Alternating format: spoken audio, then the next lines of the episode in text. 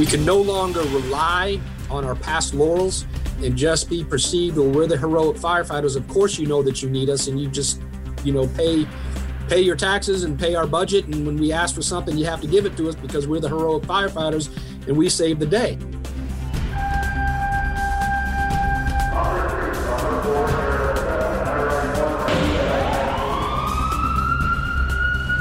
From Los Angeles, this is Code 3, the Firefighters Podcast, hosted by award winning journalist Scott Orr. Code 3 features interviews with leading members of the fire service discussing firefighting strategy, tactics, and other topics you need to know more about. Now, here's Scott. That's right, and I will not let Parkinson stop me. Thank you for joining me again for another edition of Code 3. You are listening to the show for and about firefighters. Let's get started. Since 1977, firefighter line of duty deaths have been dropping. You knew that already, right? And structure fires as a category are decreasing as well, which you probably also knew. Here's something you may not know. More civilians are dying in fires. It's true, since the 1980s, the rate of fire deaths is up 6% among civilians. Now, this statistic is readily available. The source is in the show notes, but it's not been publicized much. How the hell did we get into this situation? And what will it take to fix it? Today's guest has some radical ideas. Daniel Byrne has been a guest before on Code 3. He's a community support officer for the Burton Fire District in Beaufort County, South Carolina. He's a third generation firefighter and a retired assistant chief of training from the Georgia Air Guard 165th Fire Department. And Daniel Byrne joins me now. Welcome back to Code 3 thank you for for having me back. It's always a joy to get a chance to talk to all my fellow brothers and sisters out there and exchange ideas and uh, hopefully make our profession a little bit better. Well, this one's going to be interesting. NFPA says the numbers are down overall. Fewer firefighters are dying at fire scenes. And even though traffic crashes and cardiac problems are the major problems now, those are down too. So, how is it possible that more civilians are dying in fires? Well, according to the uh, NFPA study done by Marty Ahrens, um, it was inconclusive as to why. They believe in the report they did allude to the possible, the same things that we're dealing with in fires. We're learning a lot more about carbon monoxide, hydrogen cyanide, and some of the chemicals that we deal with in fires. So they indicated more studies are needed, but they believe fires are growing and spreading faster and are more toxic than they've ever been before. So therefore, the rate of people that are actually dying in the fires is higher now than it was in 1980. They say that more studies are needed. This was something that seems like that they just they just analyze themselves but even though fires are down, more people are dying in them, and they grow faster, hotter, and are more toxic than ever before. And we, as firefighters, know that. So, why isn't this a bigger priority, and what will it take for it to become a big priority? Well, there, there's a lot of reasons why it's not a priority. Uh, you know, back in when America Burning Report came out uh, in 1973 there was a big push towards prevention, fire codes, fire inspectors, prevention division, prevention messages, fire inspections. All that started out and became a real big push for us during the 70s. I remember my father is a retired Boston firefighter, and I remember him going out in some of his first company inspections and his inspection forms. Um, and he used to complain that you know it doesn't do any good because nobody's listening but they managed to reduce the amount of fires and fire fatalities and, and also firefighter fatalities since that initial push but if you look at the graphs and the statistics, it shows that pretty much across the board, the numbers plane out somewhere around the early 90s to the 2000s. And now, like we talked about, the rate of fire deaths actually pitched up a little bit. The amount of uh, home fires have actually pitched up a little bit. So why is that happening? Well, you know, there, there's several different theories behind that, and, and all of it is just firefighter theory, I guess, looking at the numbers and, and attending classes and talking with peers. Some of it has to do with society, right? what people value today, how they learn, the way they learn, what they retain, how they prioritize. That's all changed since the 70s. I think we can universally agree to that. But if you look at how the fire service approaches fire prevention and now community risk reduction, by and large, we're still doing the same things today that we did in the 1970s posters, catchy phrases, music videos, DVDs, commercials, banners, bring the fire truck to the school, show off the lights and sirens. We're chalking that up as fire prevention when in fact it's not prevention, it's entertainment. I believe we've kind of taken our eye off the ball and got involved in so many different aspects of community rescue and resources and needs that we've we've lost focus where the rubber meets the road for us and that's in fire protection. The closest thing to that that I've seen in recent years has been the posts in social media showing a bedroom where the door had been closed, saying close your door when you sleep. Is there a need for a new kind of a campaign? Well, social media has a role in it. Social media, I say, is it's a constant reminder. There, there's three aspects in my purview for fire prevention. There's fire safety awareness, fire safety education, and fire safety training. Fire safety awareness is your social media posts, your pamphlets, your posters, your saying, stop, drop, and roll, when, uh, get low and crawl and go, and, and feel the door for heat. Those are all advisory awareness type issues. And then you have fire safety education, which is classroom, your lectures, your PowerPoints, your DVDs, uh, and things of that nature. And then you have your actual fire prevention training. You actually take a fire extinguisher and you pull the pin, aim, squeeze, and sweep, and actually use it to suppress a real fire. Then there's actually crawling low, feeling a door for heat, escaping out windows, actually demonstrating that. Our own fire instructor manual that we train fire instructors on says that students will retain over 90% of what they say while doing. In all other aspects of learning, hearing and reciting, things like that, that's 50% or less. But people will retain retention over 90% of what they say while doing.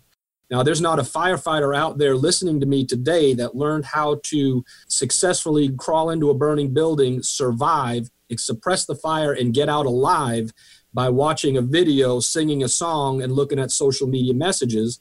They were actually put in the environment and trained. They call it unconscious competence, prime based recognition training for those people that, that study incident command. You have to put yourself in that situation and train yourself on how to survive. Are you suggesting that we cycle the public through burned buildings? Well, obviously, you can't set a building on fire and put people through it, but put them in an environment as close as you possibly can. There are safety houses out there that allow you to use theatrical smoke. You can use theatrical smoke in school buildings. You can use theatrical smoke in somebody's own home or in the fire station to try to put them in as realistic of an environment as you safely can. I have watched students recite to me verbatim when the smoke alarm goes off, and they'll tell you exactly what it is that they need to do, and they'll say it proudly and loud. But then you put them inside our safety education house, you let a little theatrical smoke, the smoke alarm goes off, and they'll freeze and they won't know what to do. Same thing with adults. Well, sure, it's dark and there's all sorts of sensory input that they don't expect, which is the reality. That's the reality of fire. So if, if if it's good enough for our firefighters to get them off the couch and on the training ground and actually get hands on and uh, re- repetitively drill over and over again to develop those skills to survive a fire, why is it not good enough for our public? So we can't. My contention is we cannot just go back to social media, PowerPoint, um, the the DVDs that are out there, and you know the the little animated things you can do on computers and call that fire safety uh, good fire prevention. It's education. It has value, but in in of itself, it does nothing for you. Sitting at a computer and clicking on a on a questionnaire or watching a video um, is good. and It's informative, but you won't know how you react until you're actually in that environment. So we need to uh, get out of our stations into our communities and find ways to train our public in as realistic of an environment as we can on how to prevent and survive fires.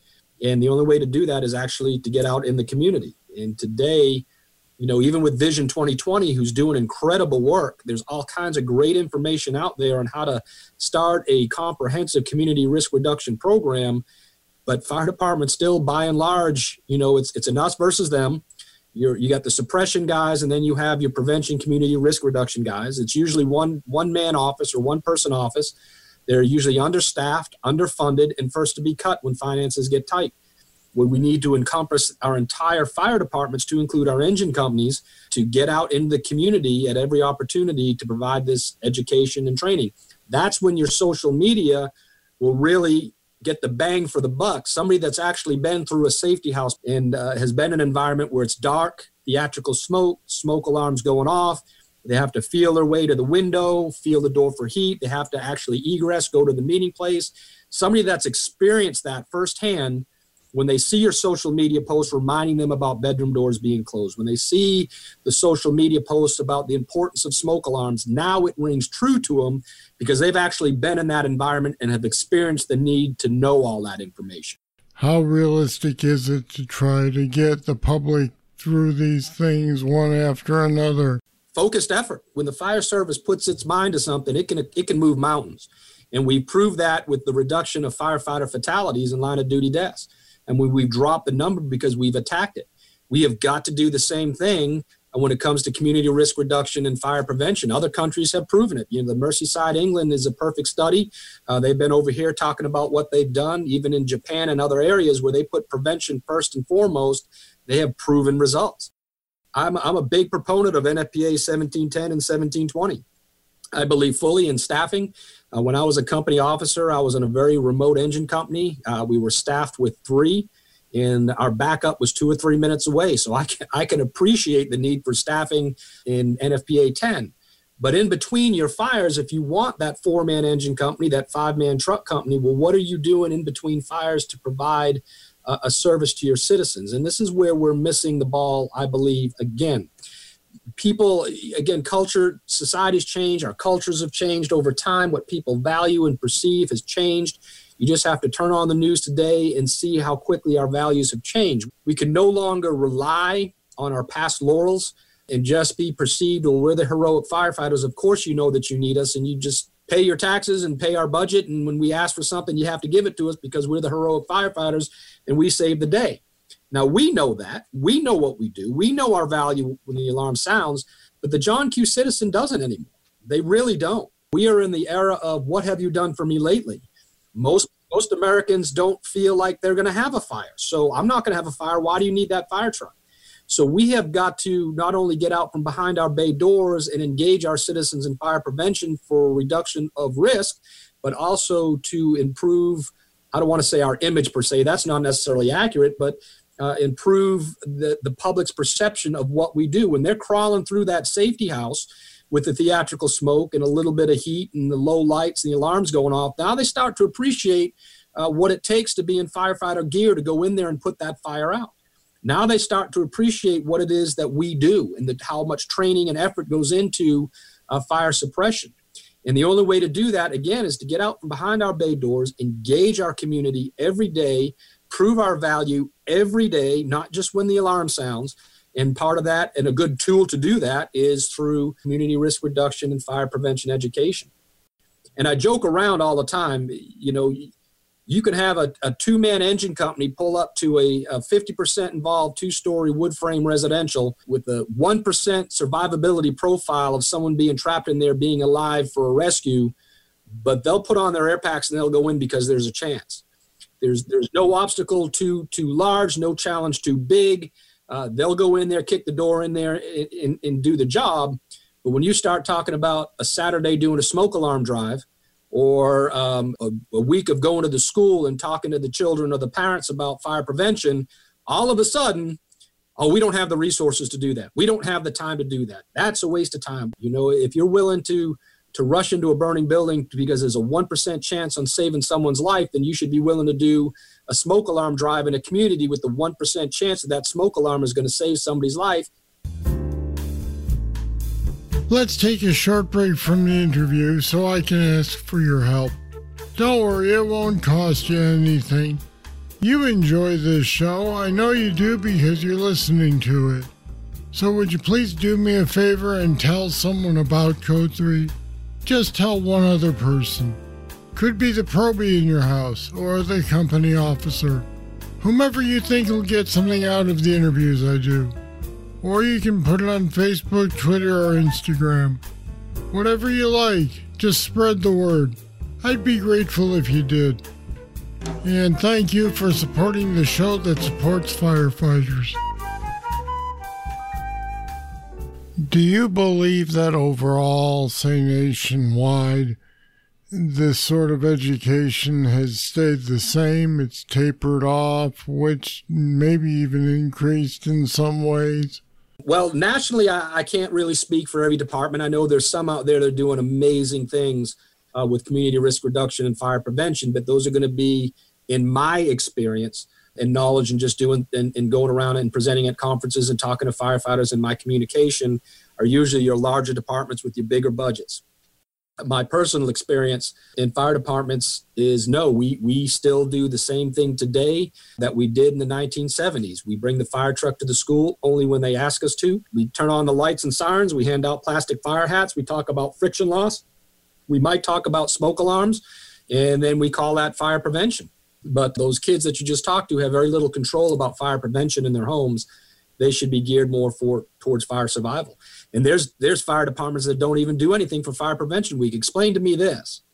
Fire Prevention Week is the longest public health observance on record in the United States of America. We own that week in October. That's Fire Prevention Week, the longest one in, of health observance in this country. Yet the Red Cross installs smoke alarms by the tens of thousands. So we have a nonprofit agency whose primary role is disaster response has found such value in smoke detector installations and such a need of smoke detector installations that they have taken that mission on and have gone out on their own or partnered with local fire departments to get them out to do it. Now, explain that to me. Fire Prevention Week, we own it.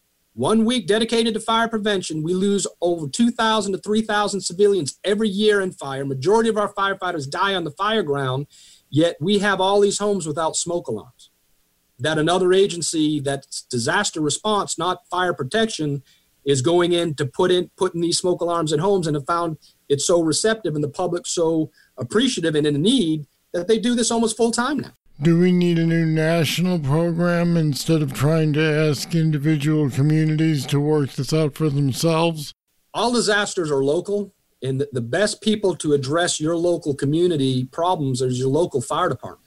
Now, nationally, they they need support. Nationally, they need programs, and that's by and large not happening. But your local fire department knows what your local fire problem is, knows the community, knows how to communicate with that community, should know how to, and should know how to get those messages across.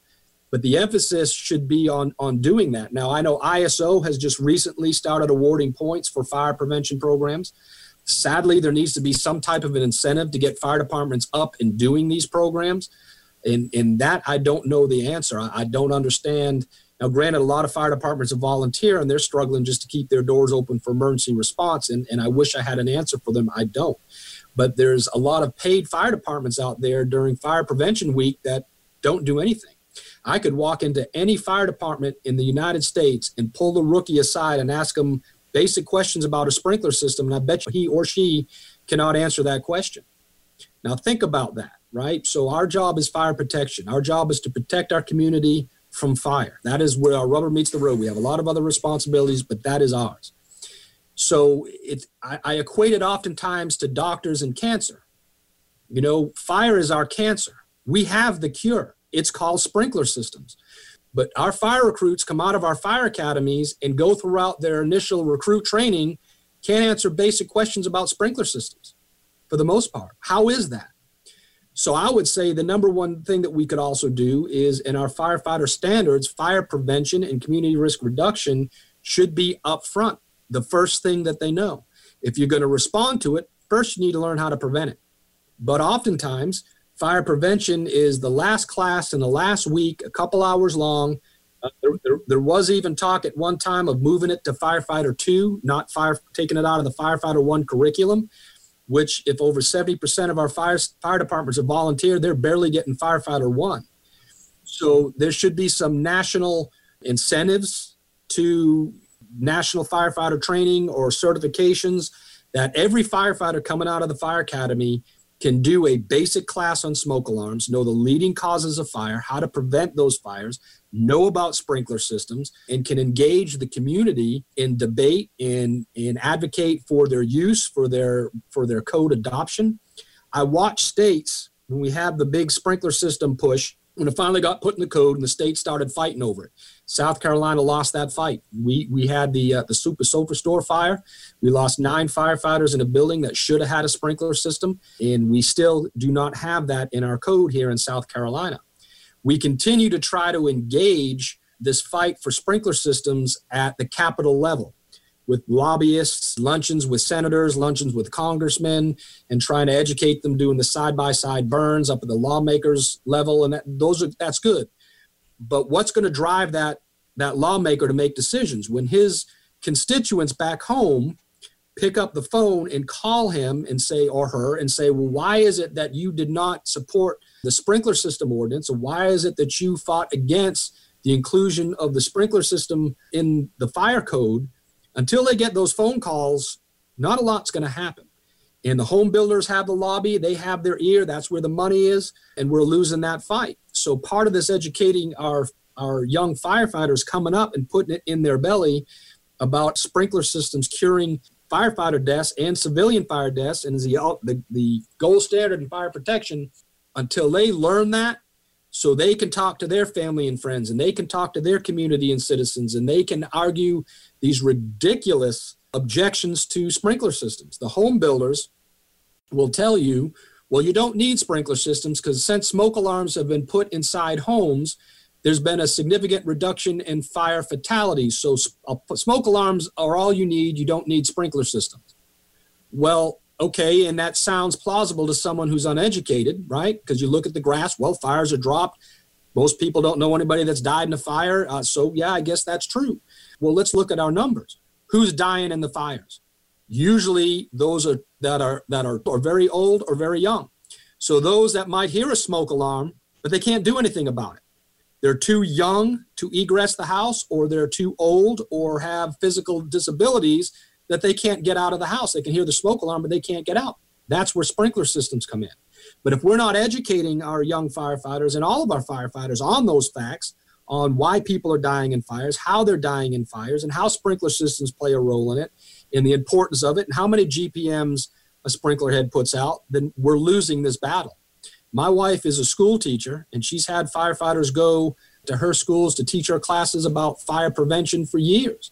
And it wasn't until she and I started dating and got married that she realized that when one head goes off, they don't all go off. So she's like, well, you know, suppose I burn the toast, wouldn't they all? Wouldn't it just flood out my house? And this is, I mean, she's a school teacher with a master's degree, but that was her perception of sprinkler systems. So that her fire department didn't do a very good job, even though they were talking to the kids and they were going to the classes and they were handing out the plastic fire hats. They were not engaging their community on the topics that will save firefighters and save them. All right, we'll leave it there. Daniel Byrne, thanks for joining me today on Code 3. Thank you for your time. I appreciate it. Were you surprised to discover that civilians are dying in fires at a higher rate now than in the past? As I said before, Daniel has some radical ideas to stop this trend, but maybe that's what it'll take radical ideas. What do you think? Are they realistic? Can they be pulled off? You can leave your comments on our website at code3podcast.com slash CRR. There's links to more info there as well. Check it out. All right, that's it. That's all for this edition of Code 3. Thank you for listening. I'll be back next week with more, and I hope you'll join me. I'm Scott Orr, and until then, stay safe. To contact us, get more information on today's show, or to subscribe to the podcast, go to code3podcast.com.